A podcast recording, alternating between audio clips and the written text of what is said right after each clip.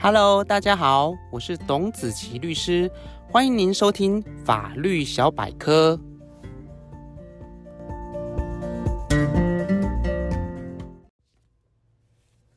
各位听众朋友，大家好，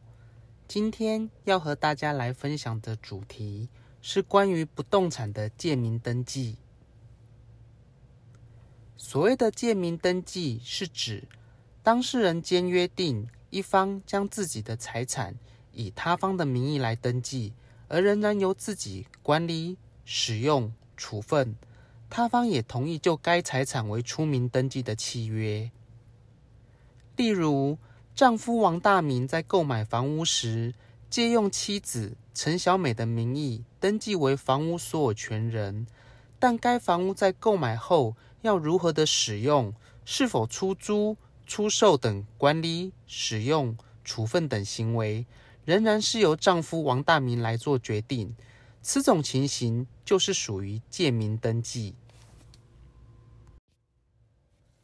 基于司法自治、契约自由等原则，在法院的实务上，普遍承认借名契约的效力，并认为借名契约是着重于借名者与出名者之间的信任关系。跟委任契约在性质上相同，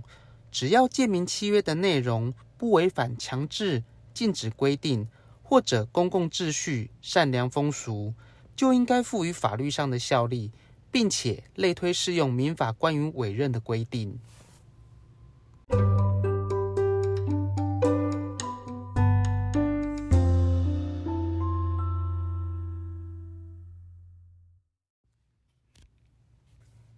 根据前面的说明，借名契约在什么情形下会被认为是违反强制、禁止规定而变成无效呢？以近年来兴起的野外露营以及民宿风气为例，因为露营地点常常是在山区原住民保留地，但原住民保留地依据法律的规定，只能由具有原住民身份的人购买，所以。假设一般民众王大明并不具有原住民的身份，但为了能够购买原住民保留地来经营民宿以及露营区，而向原住民借用其身份，也就是俗称的借用人头，并以该原住民的名义来购买。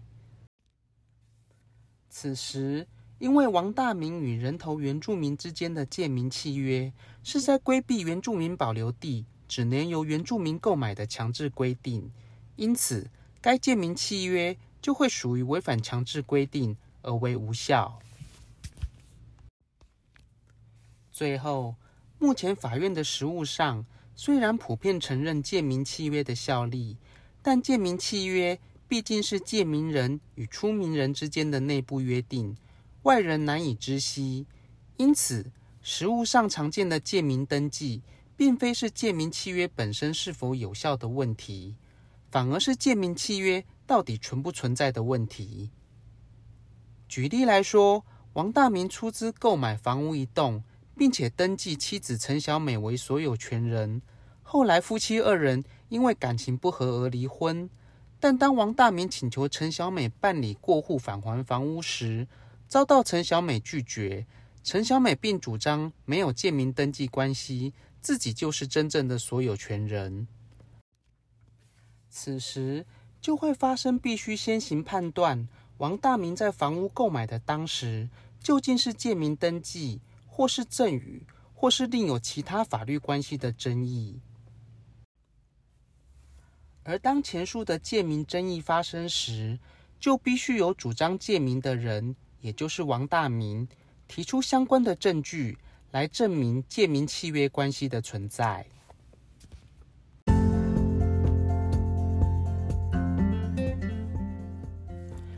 以上就是今天法律小百科的分享。如果您有任何的问题，或有喜欢的主题，欢迎您写信留言给我。如果您喜欢今天的节目，请按下订阅，定期接收最新的资讯。也欢迎您将本节目推荐给更多的朋友分享，让好的资讯可以帮助到更多的人。谢谢您的收听，我是董子琪律师，祝福您有美好的一天。我们下次见。